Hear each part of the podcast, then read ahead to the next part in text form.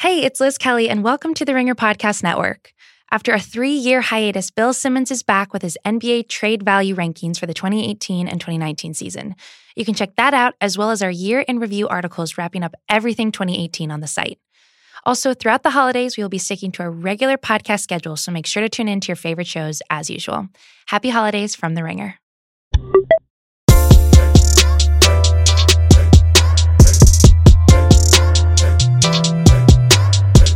Welcome, welcome, welcome back to a special year in review episode of On Shuffle. I'm your host, Micah Peters, a staff writer at The Ringer. And for this episode, we opened up the mailbag. And one of the questions I got was, What even is music in 2018? Well, I guess it technically would be now what even was music in 2018, but I read it, reread it, and then read it again, and my forehead started getting hot because what even was music in 2018? Can you pick any one thing that defines its identity, or is that just the most recent thing that happened?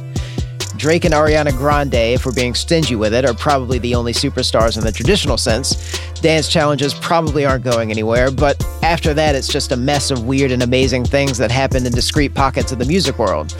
This week's Spin staff writer Israel Daramola, my colleague Danny Chau, and I spread this fractious year of music out on the ground and picked out five big trends from 2018 to riff on. Then my editor Donnie Kwak and I sifted through the rest of the mailbag to answer any lingering questions you had. But first, Israel. Let's get into it.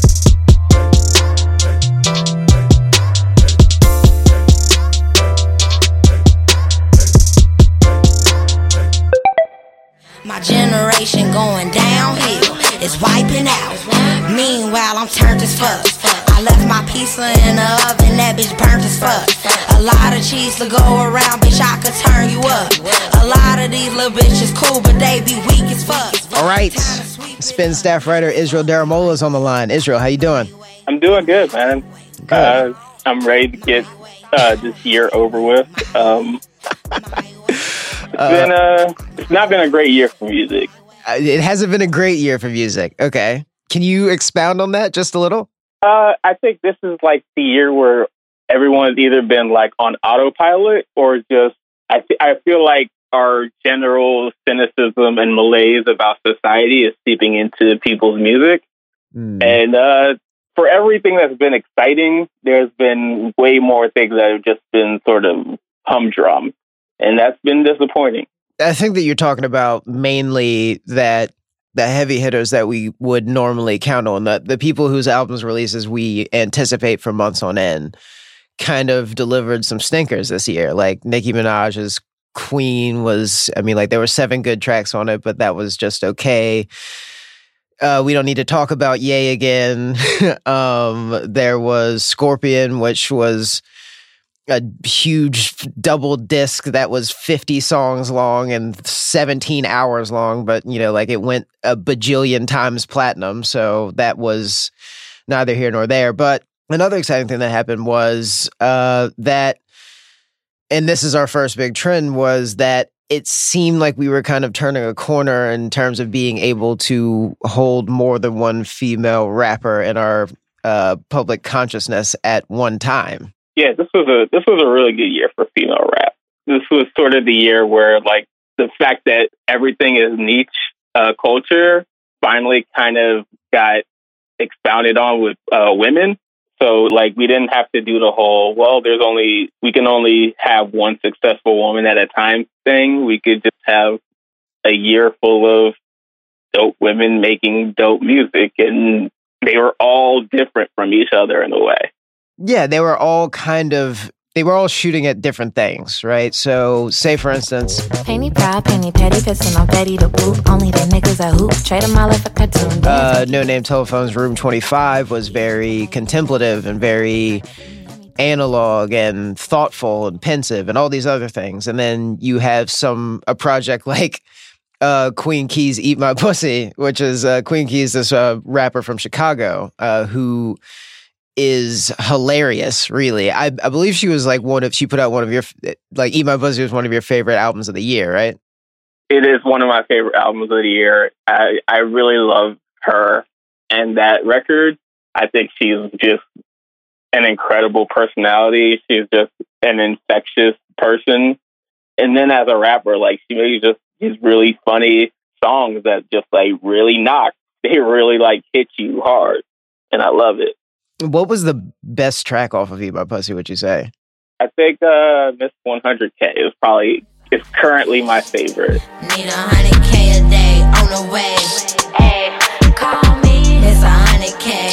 I, I need a hundred K a day on the way.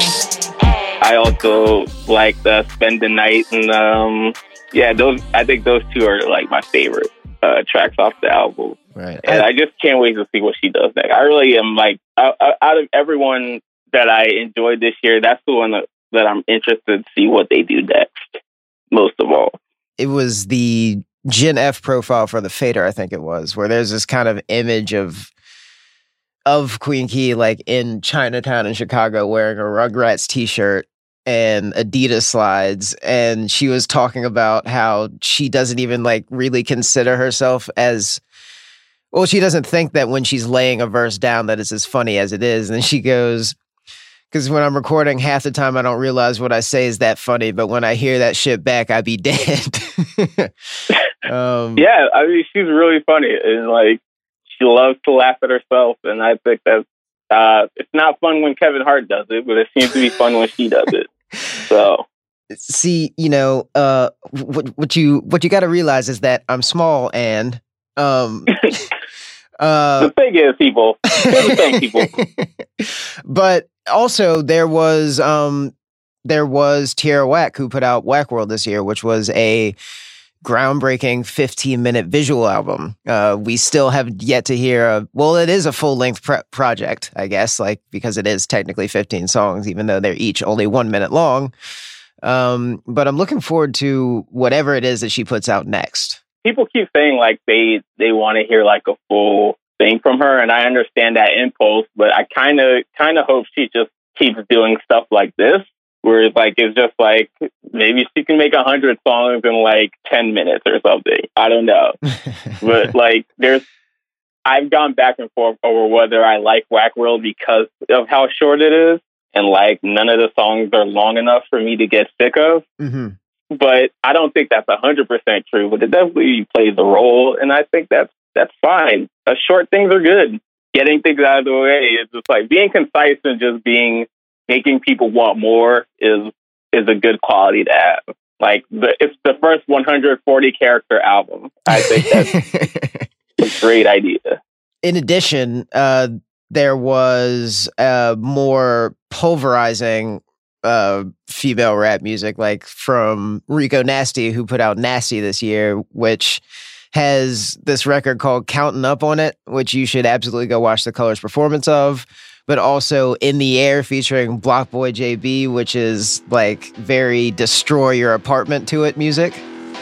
Take heat, fuck these niggas up. So much money in the air, in the air, air. Roll it up, put one in the air, in the air, air. Get that hating shit over there, over there, there. So much money in the air, in the air, air.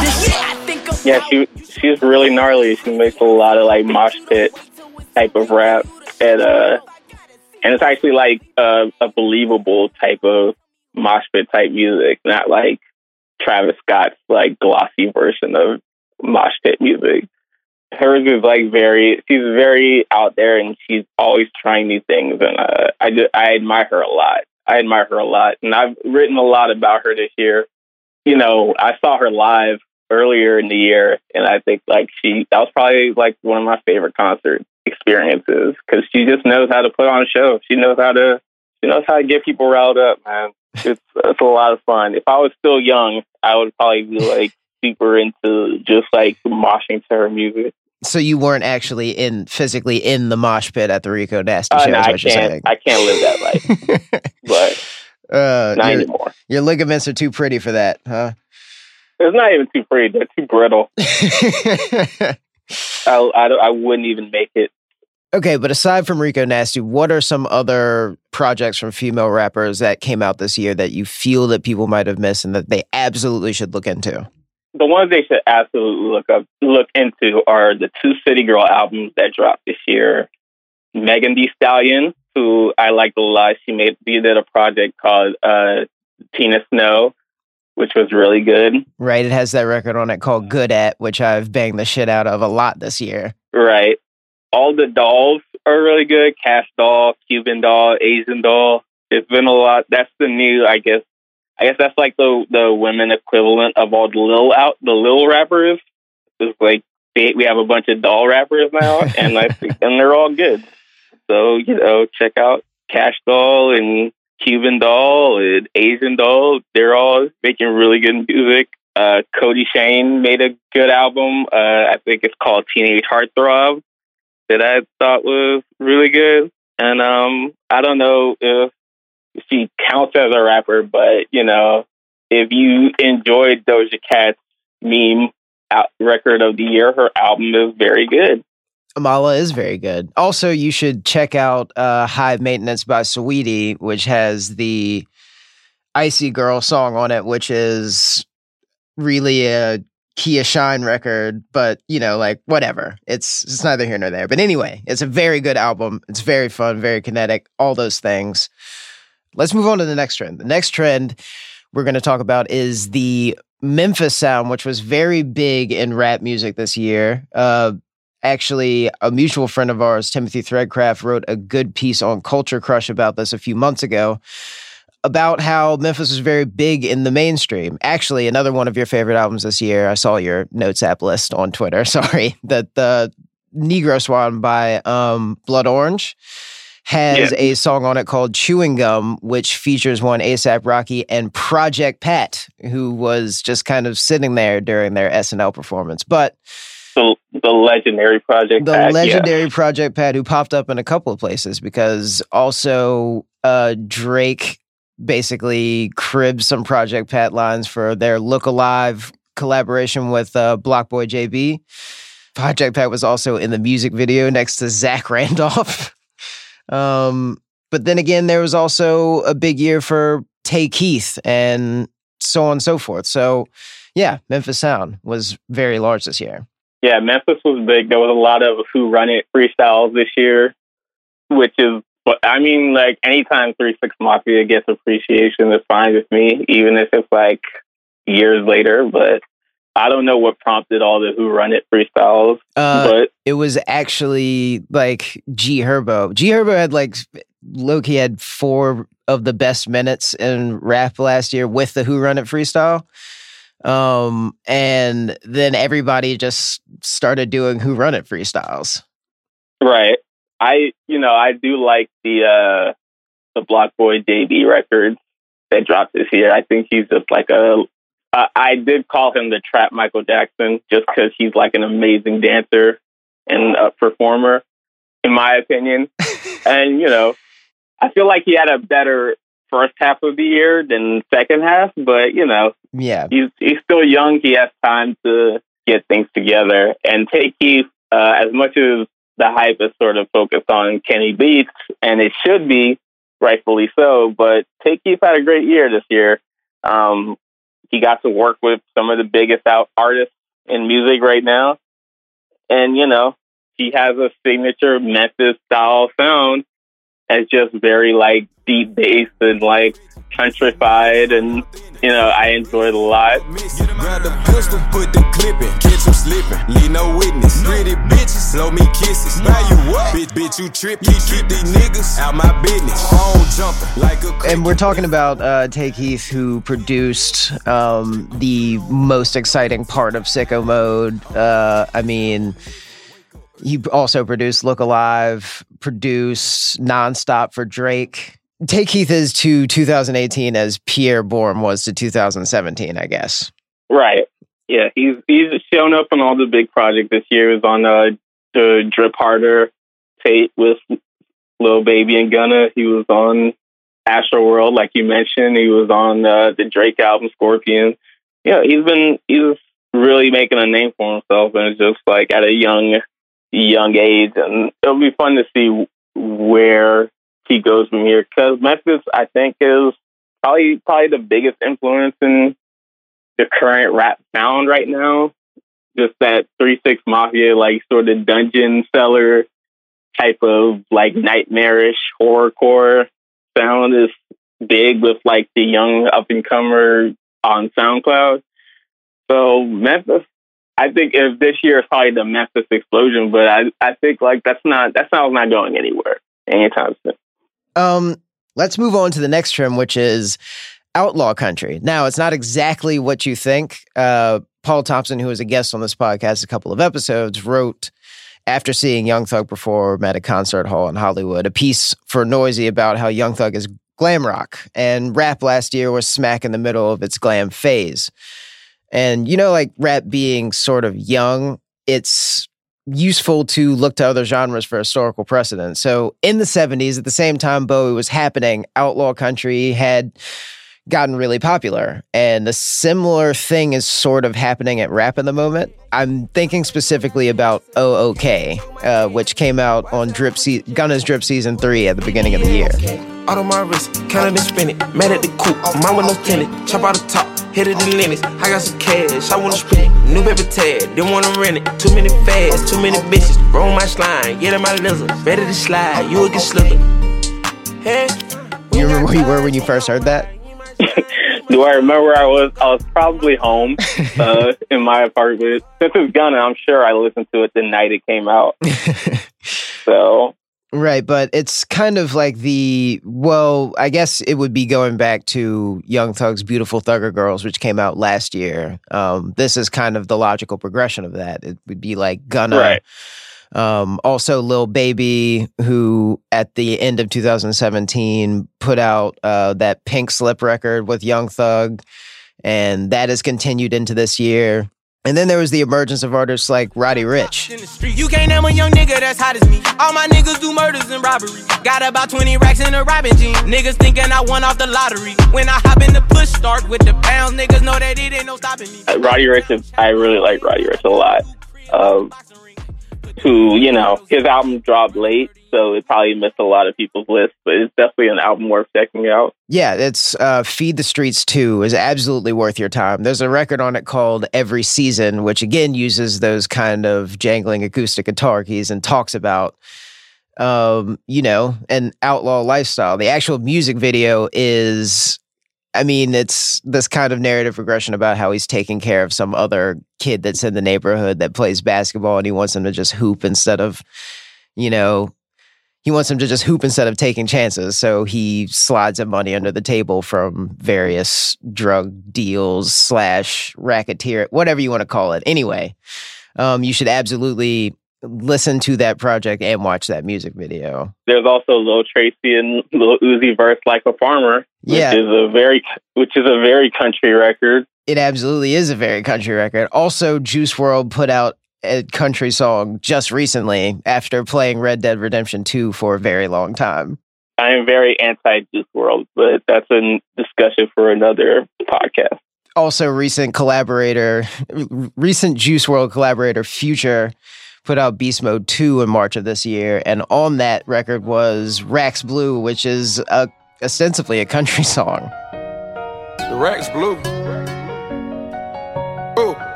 What I'm supposed to do when these racks blue? Ooh. What I'm supposed to do when these racks blue? Ooh. I Well, yeah, it's funny. For a long time, uh, we were talking about like rap in the terms of like punk rock or like rap in the terms of emo rock, and now we're just like rap is in its out uh, country music phase. It it would seem to be a weird, a, a left field turn, but it it makes sense honestly. I mean, street rap is basically country music anyway, so it makes sense that we that they would just meld the two together.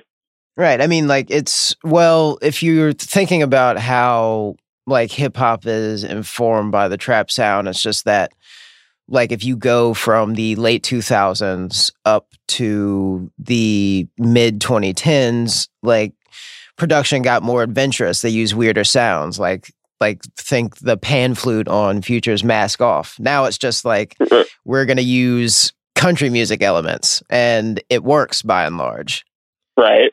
um, one last question. So one of the one of the better things about these final two weeks of the year, aside from looking into next year, are that the same meme keeps popping up where it's like the lady like walking up the stairs and leaving behind things in in in the previous year, but in her knapsack Yeah. is like, you know, self improvement, this, that, and the other thing, blah, blah, blah, blah. The new the new year, new me me. Yeah, the new year, new me memes. But what would you like to see music leave behind in 2018?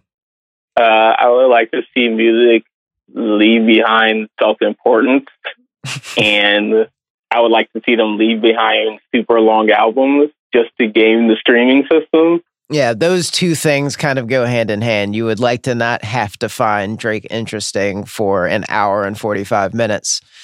Um, Right. I would also just like I would just like them to leave the stuffiness behind. Like everything's so overstuffed and like go back to making good songs. Like it, I know, like I make it sound simple and like it's very hard to make a good song, but I think people are more. I don't know. In some ways, people treat songs like they need to be blockbusters, especially like the bigger rap artists. They Mhm. treat music like they need to be like Marvel movies, like they need to be like adventures and or like just these like thrill rides. And like sometimes like people just people just want to hear a good song and like feel better about the life they're living because like everything else is terrible right now. And uh people I, I think people just this year was a lot of like being lazy but also like trying to cover that laziness with like bigness with like grandiosity mhm. as a way of like masking the fact that all these songs are lazy. I feel like you're thinking about something in particular. Well, I'm thinking about Kanye. Mm-hmm. I'm thinking about Nicki Minaj. Right. Um, the the aforementioned veterans that kind of like let us down this year. Yeah, these two people just like almost like they forgot how to make good music. Like they just are like trying to transfer their feelings of self importance into the music Mhm. rather than like focusing on like making good songs. Mhm. And you know, you know, there's this like anecdote about uh, Gold Digger, which is that like Kanye thought of it as a throwaway song, Mhm. and it's one of Kanye's best singles. And like maybe Kanye needs to start thinking about making throwaway music because when he thinks about making music that certifies his legacy, that's when he makes the worst stuff. So like maybe you just need to like go into the studio and like remember what it was like to have fun and like enjoy making music instead of like trying to be Walt Disney all the time. I feel like that's how I love it happened. The the Lil Pump collab. Yeah, it was But- like all these like all these throwaway songs become your biggest songs because like people just want to have a fun, enjoyable song. They don't want to they don't want to think about your legacy. I actually think one of the the biggest things we were not talking about out of this year is like just how like Kanye screwed over his entire label just to like prove something to his ego hmm with his like seven seven track series. Wyoming, the Wyoming series, I guess we can call it. Sure. The Pusha T album was great. Everybody loved it, but everybody else kind of got the short end of the straw, including Kanye himself. hmm And it was all to service Kanye's ego. And you know, maybe we like we don't need that.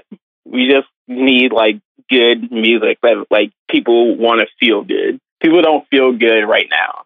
People feel terrible right now, and they don't need music that like doesn't make them feel anything but like worse. I think that's why you know some of the best songs are like that were released this year are just these really goofy songs like Doja Cat's "Moo" or like Blueface, or uh, yeah, who's just like rapping off beats, and then like at the entire internet's having a debate about whether that's good or bad. And it's, it's extremely silly, but at least it's fun. That's very true. More fun is yeah, yeah. more In fun. 2019, let's have more fun. More fun is the trend that you would like to carry into 2019. Yeah, okay. let's have fun again. Uh, Israel Daramola, staff writer at Spin. Thank you very much for joining me to talk about trends in music this year.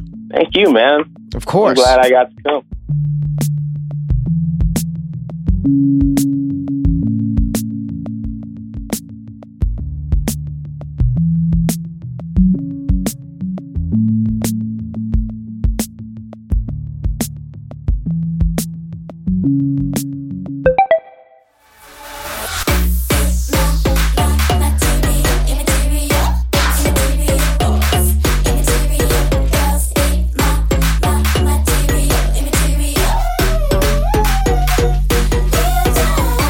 Now we're back. I am joined by my colleague Danny Chau, who is again going to articulate his thoughts on music.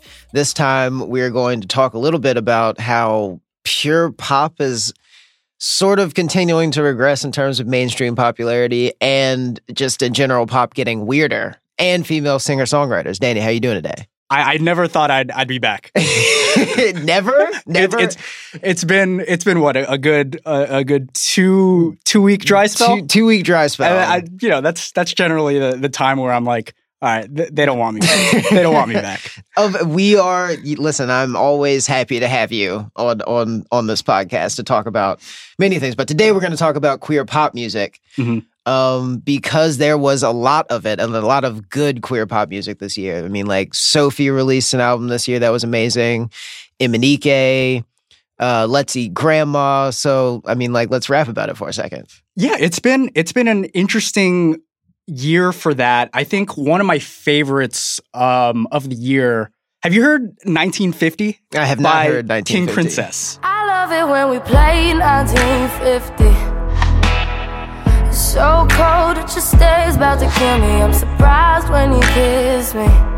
amazing song that literally if you, if the first time you listen to it you're just like oh my god this this should be a pop hit on the radio for the past like 4 years Mm. like it just has that very smooth almost immaculately produced pop style of, of the past 3 years but you listen to it and it's just like it's a complete inversion of the typical you know come save me you know she's speaking from a very you know queer perspective and she's like I hate it when dudes try to try to chase me, right but I love it when you try to save me. But it's it's you know this she's talking to another woman, and it's it's sure. yeah it's it's really beautiful, and it was one just a very clear subversion of a very specific template of songwriting that she was able to kind of put into this Trojan horse of a very modern, contemporary, almost ubiquitous sounding pop song. And I found that interesting because, you know, w- we talk about all sorts of media this year being like, you know, one piece of art doesn't necessarily need to represent an entire community or an entire perspective. right And so 1950 was one of those songs where I'm like, cool. Okay. So you mean like 1950 was one of those songs where it's just like we are it's fine for pop to get more niche and Yeah. for it to be representative of the people that are listening to it and not necessarily this sort of common denominator. Right. I mean in addition to that, I mean there was the um Hayley Kiyoko project that everyone loved. Um Troye Sivan, Christine and the Queens, who which Christine and became Queens, Chris this year. Did you did you listen to that? You listened to that? Oh yeah, yeah. Uh, I mean, it was quite a. It was a pretty long album, right? It was like Yeah, 28 yeah, songs It long. was 28 songs. long. Oh, I've I've listened to Christine and the Queens for a few years now. I think I was introduced 2014. I want to say. Mhm. Um, there, there's something about French pop that speaks to me. Something about French pop that Yeah. speaks to you. Eh. I feel like I feel like we should needle that just a little bit. I don't know the way that when, especially when French singers uh, sing in English, Mhm. the way in which they their cadence and the way in which they project words is just completely not how we're used to hearing them. Yeah. There's something about that that's really like tickling. yeah, I mean like the the imitation like the imitation of English, but also like very like purposeful pronunciation. Yeah. Which is uh another thing that I find enjoyable about it. But yeah, I mean like one of the more memorable pop occurrences of this year was that few days where after A Star is Born came out when everybody was trying to decide what exactly the movie was trying to say about pop music. You know what's funny is I one I haven't seen it. Even though I, I told myself and I told many staff writers at the Ringer that this was absolutely the one movie that I was going to see Uh-huh. in 2018, it just it just didn't happen. Does The Shallow make any more sense as a as a just a song? Like if you watch the movie, because that that song is like four different songs. It is, but the way that it happens in the movie is that like it's kind of Tell me something, boy. Lady Gaga and Bradley Cooper sitting in the parking lot of a convenience store and like she's just kind of like trying to figure out the melody of the song and then like the pieces come together and then like Ain't it hard keeping it so hardcore? you know then she starts she's just like oh i have it and then like then she starts singing the hook really loudly I'm off the deep end.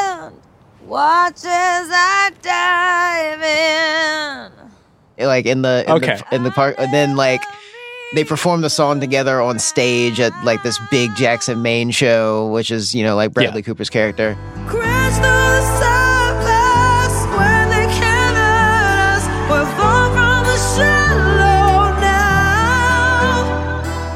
And I guess it kind of makes sense in the context of their like the way that their relationship is budding throughout the movie.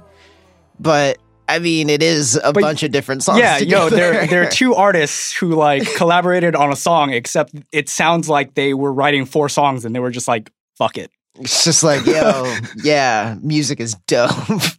after after they're together and like, you know, they're married and she's her her star is rising and she's performing on SNL, they she like she performs that, you know, why did you come around me with an ass like that song?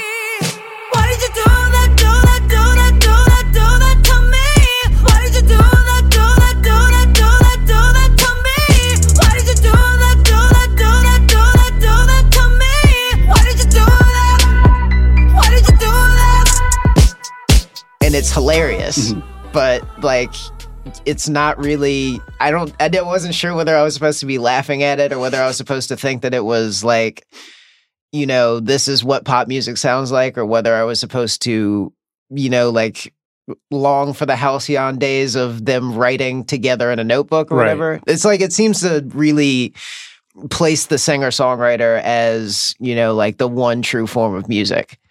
But in any case, the next trend that we're going to talk about is actually female female singer songwriters, and there were like a lot of good female singer songwriter projects. So many. So many that it, it's it gets kind of hard to to run through all of them because you're just like, I'm totally missing like five or six, even if you go down a list of ten. Exactly, exactly. And I mean, like everybody. Let's just start with Mitski because everybody loved the Sure. Mitski album. It's on. It's at the top of every year-end list. There's still people writing huge features about it. Mhm. What was so What was so amazing about this album? Have you have you ever seen her live? I've never seen her live. No. Okay, so I caught her LA show, I think a f- last month at the Wiltern. Mhm. And I think the, one of the biggest things that allowed me to appreciate this album more than I did on first listen was just seeing her perform it live. Uh huh. The the confidence that she had. Um, you know, she had it the, the entire thing like choreographed and she was very much aware of her place in music right now. I, Mhm. I, I think um, there's such a, a strong confidence that kind of reverberates from her performance now that you know you probably wouldn't have seen it in her past albums. And and though I think personally, if you were to ask me for my personal favorites, I think a couple of her older uh, albums probably resonate a little bit more with me Mhm. in that you know it caught me in a right time, Right, right, sort of right, thing. right, right, right, but right. I think this record is just so so confident. Geyser is just like a firework of a song. It- it's incredible. Also, Fun nobody is like a bat to your knees. Mm-hmm. Like it's it's amazing. And I don't want your pity. I just want somebody near me. Guess I'm a coward. I just want to feel alright. But then, I mean, like, in addition to the Mitski album, there was. I mean, should we just go down the list? I mean, like, there's Snail mail.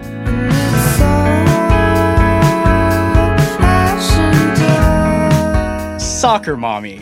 I don't wanna be fucking taught that you drag it around to come. Phoebe Bridgers. I can hardly feel anything. I hardly feel anything at all. Boy genius. Lucy Dacus.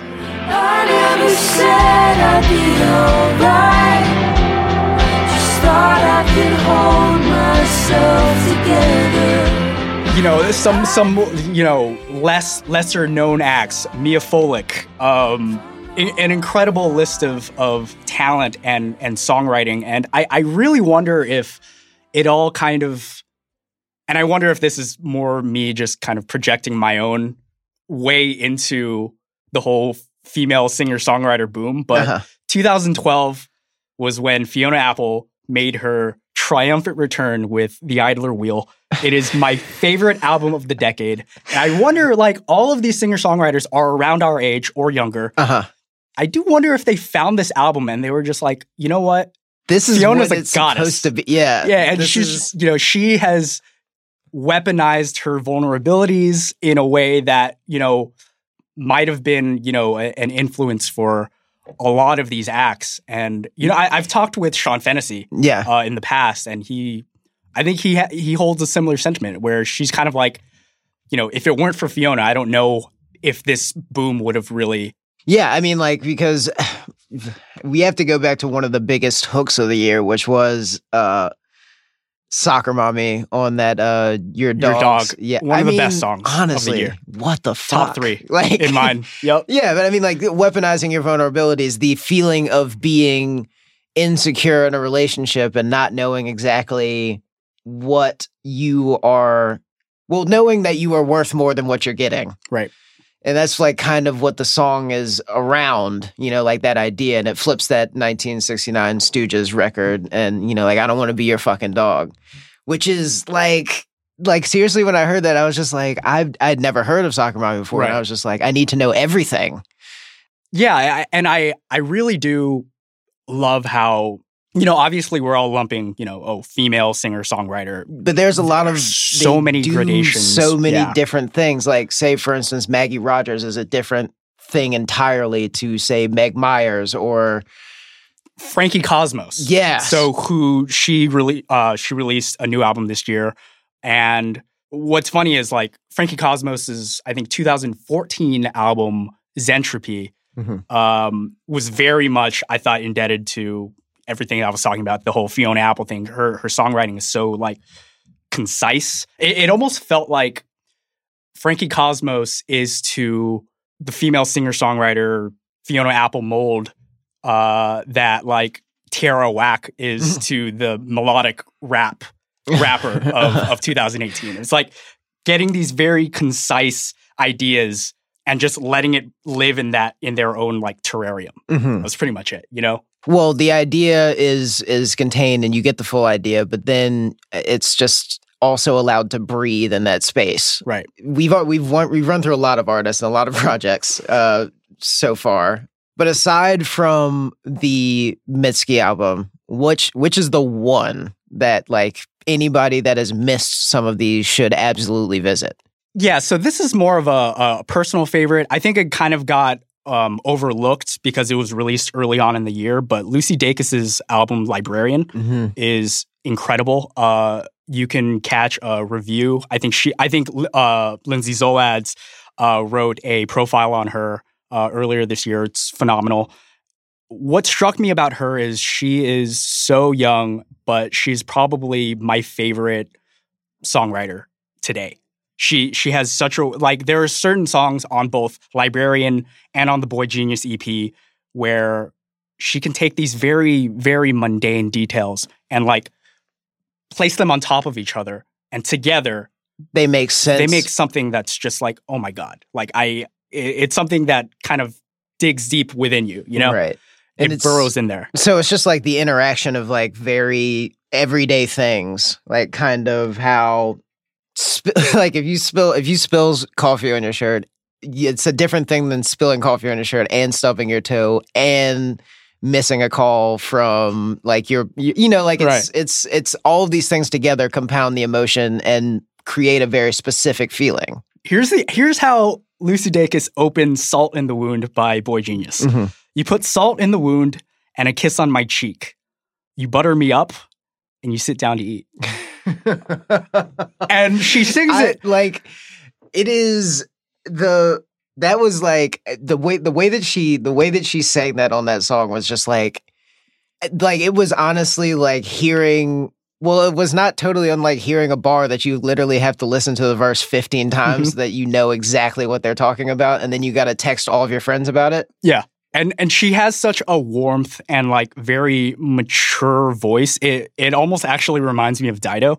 And like my dream uh cover for Lucy Dacus would actually be for her to cover White Flag. that would just be amazing to me. But yeah, it's there's something about just her delivery, her songwriting that I think is is truly exceptional, Mhm. especially for her age. Danny, we talked about uh, trends in 2018. What are some that you would like to see carried into 2019? Okay, so here's something that I've been kind of monitoring um, over the past year or so is how, and especially now that we've kind of seen, you know, the whole Facebook controversies, and, Mhm. and Brian Phillips wrote a very poignant piece about kind of longing for the internet, the internet of our youth, Mm-hmm. is how kind of the late 90s, early 2000s revivalism pops up in 2019 and beyond. Uh huh. There's um, there's one artist who released uh, an EP last year, but has released a couple singles this year, named Rina Sa- Sawayama. Mm-hmm. Uh, she is a Japanese-born uh, British pop star slash model who basically is doing 90s bubblegum pop pastiche Mm-hmm.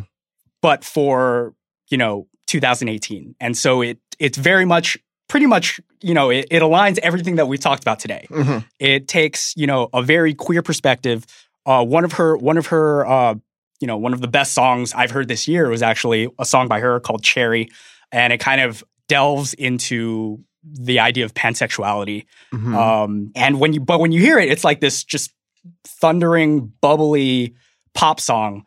And I'm starting to think like why the revivalism is happening right now and why she chose to go with this type of sound. And it made me think, you know, late 90s, early 2000s, that's around the time when we all kind of realized that the internet was going to be a part of our lives. mm-hmm. And that's when we realized, you know, the internet and what we make of it is going to be a big part of our identity and how we choose to present ourselves. We can do whatever we want. There, it's a wild, wild west. Uh huh. And so the idea that you know a lot of these these queer artists are are finding inspiration in that era makes a lot of sense to me. Where you can kind of be whatever you want to be, and there are, there are no limits, there are no binaries. So um, that's something I, I would I would be interested in in seeing more of. I guess. Right. Music that examines how the internet informs one's sense of self. Yeah, it, it's Yeah. like I mean, PC music I guess has has been doing it for a while with Yeah. Sophie and and Danny Danny Harle, you know, tongue in cheek referencing the the past, but using these really strange electronic signals. Yeah, that- like so, like I, Yeah. I think it was that I, I wrote about the the the record that Sophie produced for Vince Staples on uh, Oh, yeah. Big Fish Theory. It was just like it sounds like Sophie's music sounds like literally a fighter jet transforming into Starscream. Right. Yeah.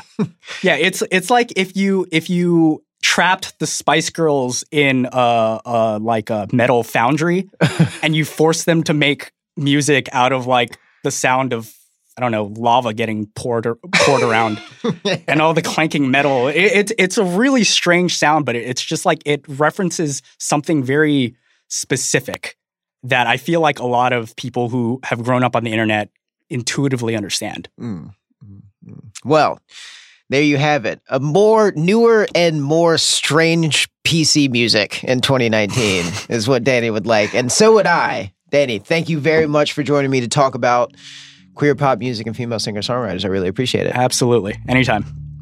All right, now we're going to take a break. And then afterward, we're going to get into the mailbag with Donnie Kwak.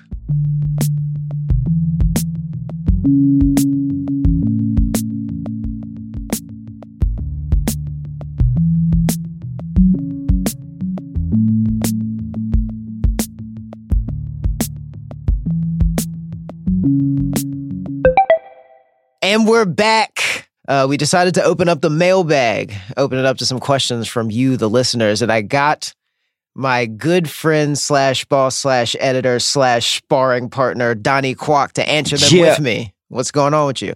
What everybody should know is that um, before we got on the air, Donnie referred to himself as his Twitter handle, Quaka Flocka. So, you know, Yeah, Quacka Flocka, it sounds outdated now, but back then it was original. And also because so many people mispronounce my last name, it's actually pronounced Quack. So attaching it to Waka Flocka was kind of like a guide for how to pronounce it correctly. It's not quack, it's quack, Quacka Flocka. I just really think that I can't believe that you haven't changed your AVI to like Fozzie Bear yet or something. you know, just really drive it home. Make sure that you have the whole pronunciation key there. Um, but let's get into it. Let's do it. So we're just going to do this exactly like we would do on Ringer FC, except we're going to be asking questions about music instead of soccer. So the first one is actually from you. That's When right. I asked you- the question. when will you finally acknowledge that Post Malone makes catchy pop music and is ultimately harmless? Look, Donnie, I think that this is like coming up again, and I'm going to talk about this briefly, and then I don't want to talk about it anymore. Can I just interject one thing? What? It was kind of prompted a little bit by in our Slack, our office ringer Slack, Sean Fennessy, our boss, mentioning how he couldn't get the song Sunflower out of his head.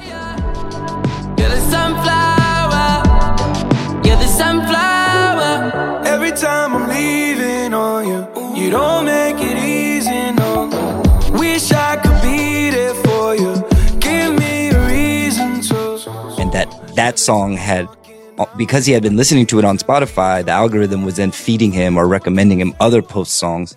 And he was acknowledging that, well, he was troubled by it, but also acknowledging that that post makes catchy music. Okay, all right. Um, the melodies exist. I'm not gonna. I'm not gonna deny that.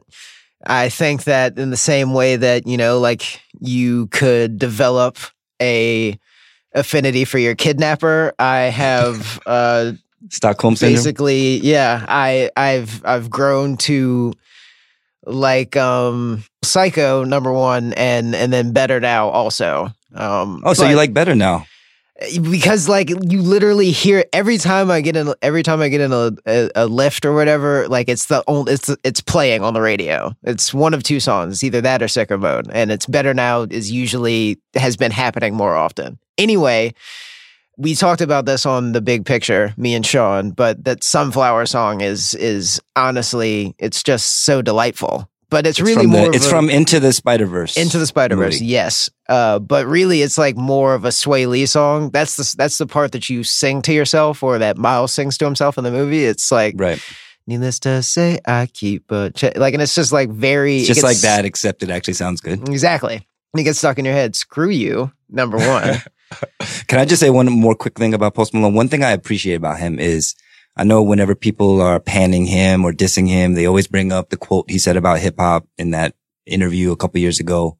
Fair. You can lambaste him for that. However, I- appreciate that as popular as Post Malone is, he isn't like a Tekashi like troll that's forcing his way into your timeline and your feed by saying or doing outrageous things. Really, the only headlines he's made other than for his music is for like almost dying in a plane crash and things of that nature. So Post is really just putting his music out there and not trying to be some kind of outlandish personality. I respect that. Let's move on to the next that enough? question.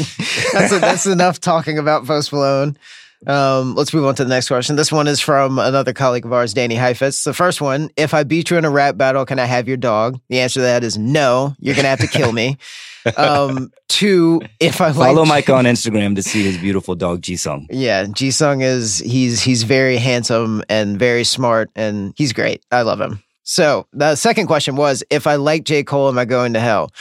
Um that's extreme. But honestly, no. Uh J. Cole put out uh KOD this year, and also really more so than KOD. J. Cole had a really good features run this year. Yeah, he had a great year. Yeah. Um, so no, if you like J. Cole, you are not necessarily going to hell. Can I have Um, a follow up question? Yeah. Do you think Danny Heifetz can spit a mean 16? Danny Heifetz is like uh like a like he's like a Swiss Army knife. It's just kind of like a new cool thing keeps coming out every time, you know. So Yeah. maybe maybe he can spit a hot uh, a hot He would, sixteen. be, he would be like a lyrical, miracle, spiritual type of rapper. that I would bet. be if you have an opinion on if Heifetz can beat Micah in a rap battle, call us 1-800-223-9797. uh, yeah, I mean, well, he can rap. I'm not rapping. I know I can't rap. So, um, anyway, uh, next question from another guest that was on this podcast, Nate Scott. How will I explain chill wave to my children? Uh, Chill well, wave is still a thing? I I don't know that it's necessarily still like a thing on its own. It's, I think it's just more so f- influence more popular subgenres of music. But I mean, uh, if your kids understand things like simple chord progression, mellow vocals, and analog sampling, uh, then maybe you just say those three things. Uh, but Mhm. maybe you'll just show them the head scratcher thingy you use on your dog and say, in the late 2000s, we basically wanted to do this to our brains while also tucking them in for a mid afternoon nap at the same time. um, that would be how I would explain chill wave to my children. Yeah, I'm not explaining that to my non-existent children. So yeah. Um, let's move on to the next question then. At Jackson asked us who had a better year, Kenny Beats or Tay Keith? I should mention that on the ringer.com great site, we just ran a feature about Kenny Beats by Danny Schwartz. And the feature purported to, well, it says, suggests that Kenny Beats was the best producer of 2018. Tay Keith had, I guess, higher highs just because he did produce, well, bigger artists. Um, there And was getting a better, a bigger bag, I'm sure. Yeah. But Kenny Beats, I mean, had a lot of amazing star turns on different projects this year. I mean, like there was Keys 777 project, one of the Vince Staples. Vince Staples, there was Rico Nasty, there was the all black two minute drills EP, which everybody should go listen to. There was the guy that was hating on Tupac that's now locked up. What was his name again? Oh, you're talking about 03 Greedo and I am. I actually know his free name. I just wanted 03 you to. Greedo. And put some respect on his name, Donnie. Anyway, I put, yes, I put a lot of respect Beats- on his name. also produced for 03 Greedo. Uh, so I'm going to say that Kenny Beats sneakily had the better year in terms of like the amount of good music, but Tay Keith had the bigger win, I guess, because Tay Keith uh, made the part on sicko mode that everybody loves. Right. You know, it's interesting. I was just watching the Everyday Struggle on Complex. They did like their little yearly awards and they didn't even have Kenny Beats in their producer category. It was Boi-1da, Huh? Tay Keith, Tay Keith Kanye, Metro Boomin, and Murder Beats. Um, So they had a, a white guy with beats in his name, but it was Murder Beats, not Kenny Beats. oh man. Should we move on to the next question? Let's move on to the next question. Let's I move feel on to the next we've, We've, we've we've comprehensively answered that one. Uh, this next question is from at Dumb Online Boy. Do you see future hip hop projects trending more towards short but loaded albums like FM or Freddie or Daytona, or towards long albums like Astroworld, Scorpion, which allow for more experimentation? Smart question from Dumb Online Boy. Can I answer it? Yeah, go ahead. Well, I would say it's going to always be a mixed bag. I don't think there's going to be an overarching trend that affects all artists, but I do think that fans, consumers will really only have patience for longer albums from like the 1% of artists. And right now that 1% does include Drake and Travis Scott. Yeah. I think that that's probably uh, the best way to answer it. Although I do very much enjoy um, this trend of putting out albums that, uh, you know, have a thing to do. They come, they do it, and they leave, and they don't ever say they're welcome. I appreciate that. Would you give Ye credit for that, Kanye? No, For kind of making it more of a thing? I mean, obviously short albums and EPs have existed before the good music run, but it seems like that stretch of seven song albums kind of did mark a shift somewhat, no? I mean, I don't necessarily. I don't want to say that it was like an inflection point. Mm-hmm. but those are just EPs that had the name album on them. Not even like there might have been like really Pusha T's was the only one that had a coherent thing, like an idea that it was about like from start to finish. I mean, like there were other projects that came out during that stretch that have pacing issues, which is not a thing that should happen on a seven song project. Right. Um, so I would say that I mean, while it was a thing that happened, I don't necessarily want to say that this this is what made it a trend. You just don't want to give Kanye any credit. That's cool. Let's move on. uh, let's move on to the next question. This one from RJ Wade at Slop Dog. Do you think the current music climate makes it so that there are more one hit wonders than ever before? Um, I don't Well, yeah, sure. Let's let's let's go ahead and say that's true because uh, Billboard changed the way that they weighted streaming in the charts in May, I believe it was, which just made it so that like hits could basically come from anywhere. Right. I disagree, actually. I mean, I think, well, first of all, it really depends on what you define as a hit, but I don't think there's necessarily more one hit wonders. I just think the people that make the one hit can sustain their relevance longer. And because of social media and because of, you know, how rap gossip and, and has infiltrated our lives. Uh, so it's, it's not that there's more, uh, one hit wonders. It's just that they stay relevant longer. Yeah, I think that that's probably a more comprehensive way of answering the question. Um, but also, like the a, a big a, a big part of that has been the the change in the the Billboard metrics. True. Do you have a favorite one? I guess we don't know who's going to be a one hit wonder. I mean, if they they've had one hit this year, we can't really forecast how their career is going to go. But is there a one hit a one hit this year that you think was Um, a one hit. like what was this year's Panda? Oh, was it, was it Mo Bamba? Maybe Well, is Sheck Wes going to have? Is he ever going to have a hit bigger than Mo Bamba? I don't. doubtful. kn- I, I, I don't think so. I mean, like, think about the the way that Mo Bamba came to like Rose to Promise is that like it was just kind of on Spotify for a while, and then all of a sudden it picked up. Especially after the music video where he like slams the crutches down or the or, and is riding around on the little on the hover around in a in, Yeah. a in an air cast or whatever. yep, yep.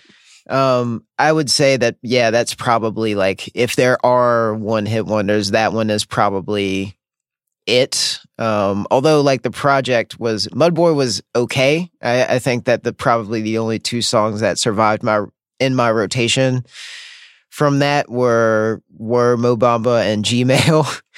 but I also I mean like but also it's just kind of the the the stuff that the one hit wonders that I really think about are random things that I find on SoundCloud, um, and then like will play forever and or until I hate it.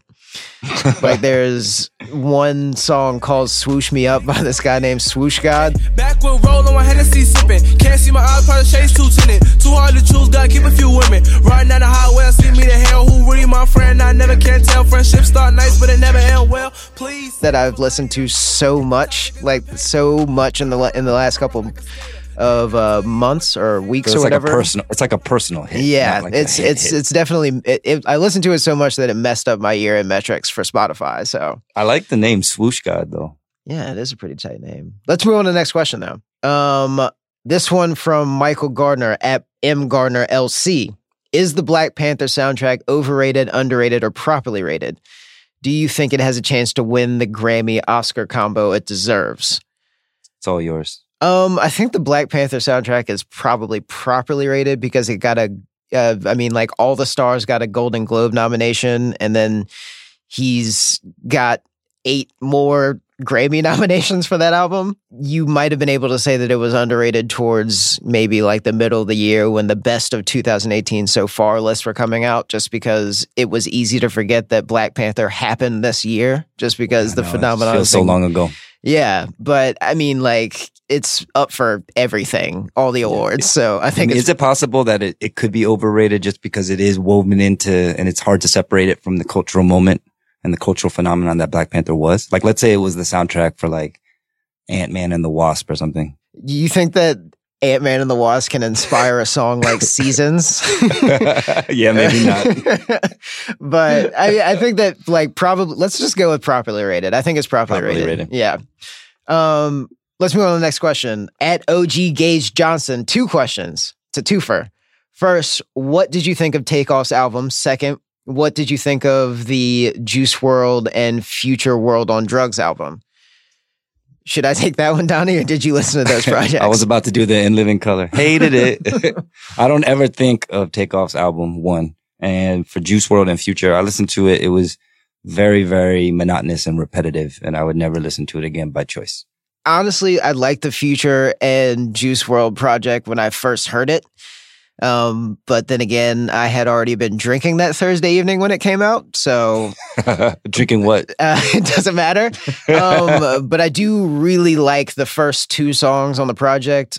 Jetlag and Astronaut sound like the two songs off of that project that they were actually physically in the studio together for. The rest of it just sounds like they were emailing back and forth and kind of playing off of riffs that each of the other had already laid down. And it was just kind of monotonous and unfocused, and I didn't like it.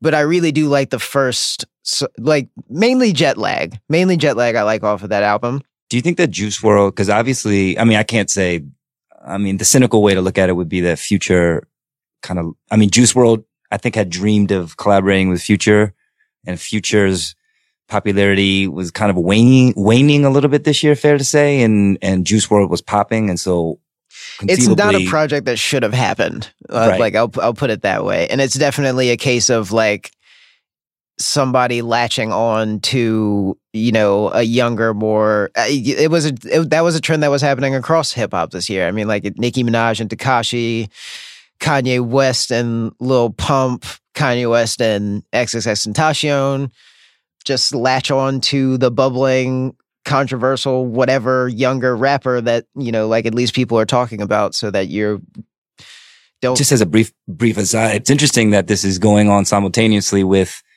most recently now there's kind of this old generation, new generation. I mean, I guess the old generation, new generation war has been ongoing for a while, but it's recently creeped back into the conversation with the, I, I- I don't know if you saw on Instagram, like Layzie Bone going at Migos because Migos had said that they were the best hip hop group of all time oh yeah and Layzie saying no, it was Bone Thugs. And now people are responding to that. So it's interesting that there's this old generation, new generation friction. And at the same time, I mean, I guess, uh, Bone and Migos are way further separated than Future and Juice WRLD. Mhm. But I mean, I guess there's no point to that statement. It's just interesting that they're both going on at, uh, around the same time. And I, I also think that the older rappers kind of chasing relevance with the younger rappers is not a good look. It's mainly just because it's so obvious. Um, but anyway, uh, Takeoff's album, The Last Rocket, I have not revisited this album since it came out, uh, except for the Infatuation record, which was just kind of like, where the fuck did this come from when I heard it the first time? Only me and you tonight go here alone. Love the way your voice out on the telephone. Just because it's just such a, like, it's a pure pop record. Uh, kind of like White Sand on Culture 2, or was it CC? I can't remember. But anyway, um, like that was great. The album, The Last Rocket, was I didn't really need it, much like I didn't really need the Quavo Huncho album, and I don't need. I probably don't need off, Offset's, you know, apology album to Cardi. Um, Yeah. that's going to I be think, it was, coming. I think it was our colleague Justin Sayles that pointed out the irony of Migos management group being called quality control. yeah, yeah. I mean, that's- Exercise, it's a- some. it's a running so it's definitely a running gag um uh but right let's move on to the next question from joe Cretini at trout boy joe how would you give out awards for hook of the year production of the year verse of the year and feature of the year Wow. All right. You want to go one by one? uh sure let's go do you want to go first you want to go first for Yeah. the hook of the year Hook of the year, I have three tied. Well, four. okay Mo Bamba, I got hoes calling. Sad by uh, RIP XXX Tentacion- Tentacion. Praise the Lord, ASAP. My shade, Dior, my pants, velour, create, explore, expand, concord. I came, I saw, I came, I saw, I praise the Lord, then break the law. I uh-huh. Underrated song. And a wild card, Gucci Flip Flops, Bhad Bhabie. Flip flops, fuck it, hit your bitch in my socks. This a big watch, diamonds dripping off of the clock. Put a six out, wintertime, dropping the top. oh wow Oh, and, and In My Feelings, Drake. Kiki, do you love me? Are you riding? Say you never ever leave from beside me. Cause I want you, and I need you, and I'm down for you always. Sorry. I named five hooks, but those were all great hooks. I was gonna say that like the one the, one of the hooks that I had, uh, I sa- I had so much fun doing that praise the Lord hook, just because it doesn't work without Skepta's like East London accent. I was gonna say it's always also like best feature, best Yeah. feature and best hook. The the rats, the snakes, the chickens, the dogs.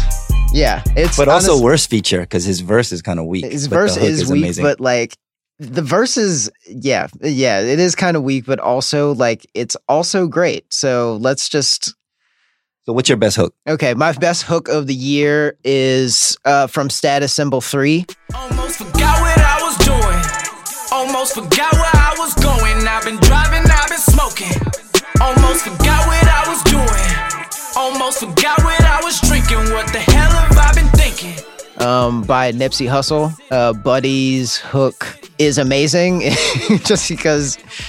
Okay, so the music video is like they are en route to shoot a music video, and Buddy's sitting somewhere at some intersection. And Nipsey calls him like, you know, yo, you were supposed to be here an hour ago, and he was just like, damn, I almost forgot what I was doing, and it was just like he was smoking and driving around, mm. and that's literally the hook is just like Almost Forgot what I was doing. Almost forgot where I was going. I've been driving, I've been smoking. Almost forgot what I was doing.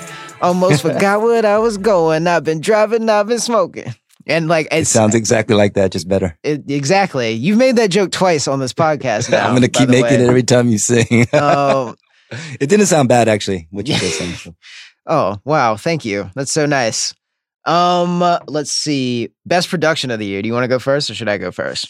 Yeah, you go first. I mean, the easy, the easy one here is still Gone on you with the pick and roll. Younger flame, he in sicko mode.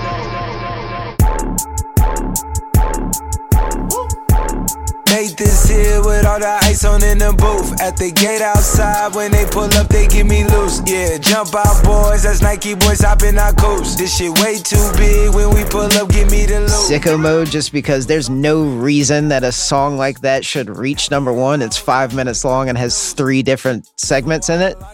I mean, like it's got a bunch of Panic at the Disco kind of beat switch ups, but honestly, it was was like very, again, and I don't know how many times I can say this, but it was actually like riding a, a roller coaster.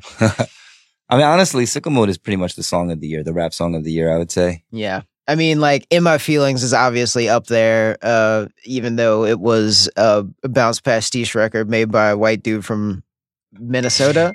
What's his race got to do with it? I d- d- I'm just kidding.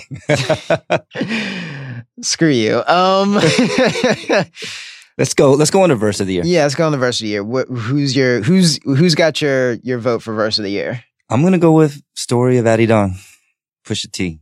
In in terms of the verse that blew my mind, and I had to listen to it repeatedly. Obviously, it's a diss song with some terrible words said within, but that's my verse of the year. Yeah, I'd like Story of Adidon is like tough to top just because of like how much time we spent online and on this podcast yelling about it. tick tick tick. What did you think of Jay Z's verse on Meek Mill? Jay Z's verse a on lot of Meek people Mill like that i mean, like it Is that was the woke version, woke verse of the year? Yeah, it is the the woke verse of the year. Um, I think that I'm kind of a little a little tired of of of Jay Z's black capitalist praxis. I think it's less charming when Beyonce isn't there. Um, but I mean, like it definitely was.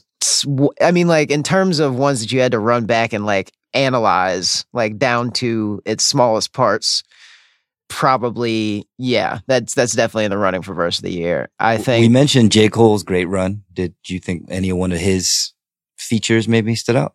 I mean, verse of out of sight, out of mind. The one on the Jay Rock album was really, really good, but I don't think that any of those verses are actually in contention for verse of the year. I still think that we should go with Story of Adidon. Um, just because like the tick tick tick, how much time you got, you man is six six six is just sadistic, brutal.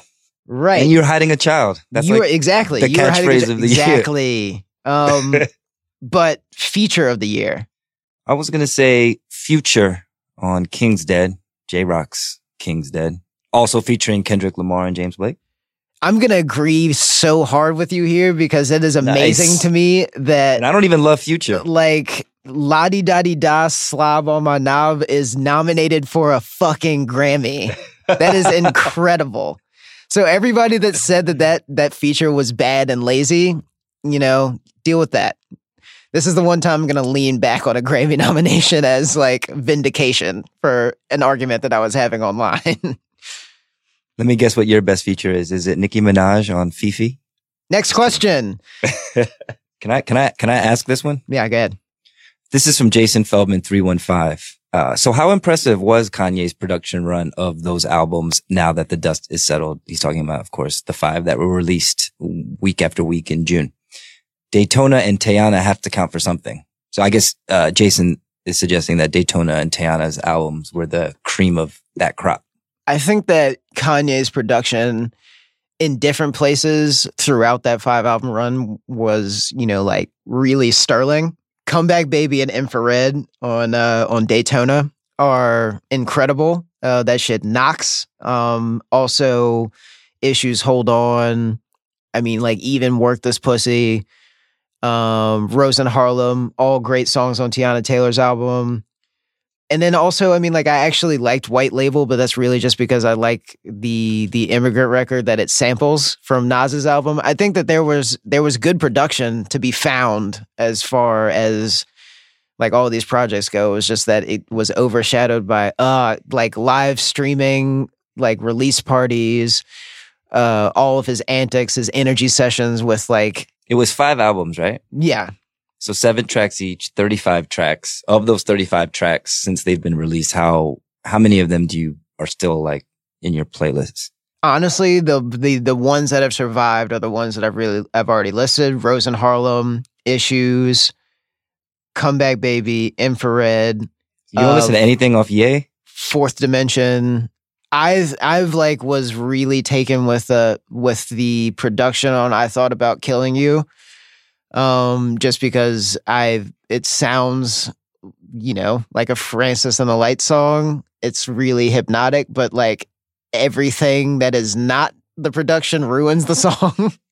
Right. Um, All Mine is also, well, it should have been a Ty Dolla Sign and Valee song. Uh, I- it- and I would have liked it to just be that instead of a Ty Dolla Sign, Valee, and Kanye song. I mean, like, are any of those songs, are you still jamming any of those? Not really. No. Mm. Yeah, I didn't think so. Um, well, that is the mailbag emptied. We've answered your lingering questions about the year in music, and we hope that you enjoyed it. Thank you for riding with us, and thank you, Donnie, for joining me. Thank you, Micah.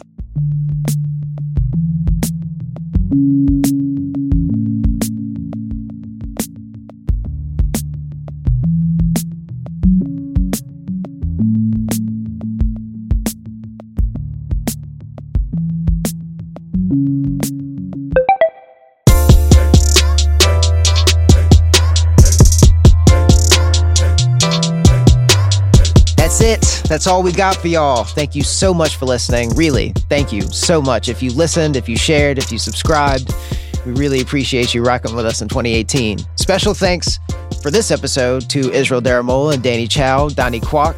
Shout out my producer, Bobby Wagner. Don't forget to check out our playlist, so we'll be updating every week with the songs we're listening to. A link to that is in the description. Also, please rate and subscribe if you like the show. We would really appreciate it. Peace. Stay blessed, y'all.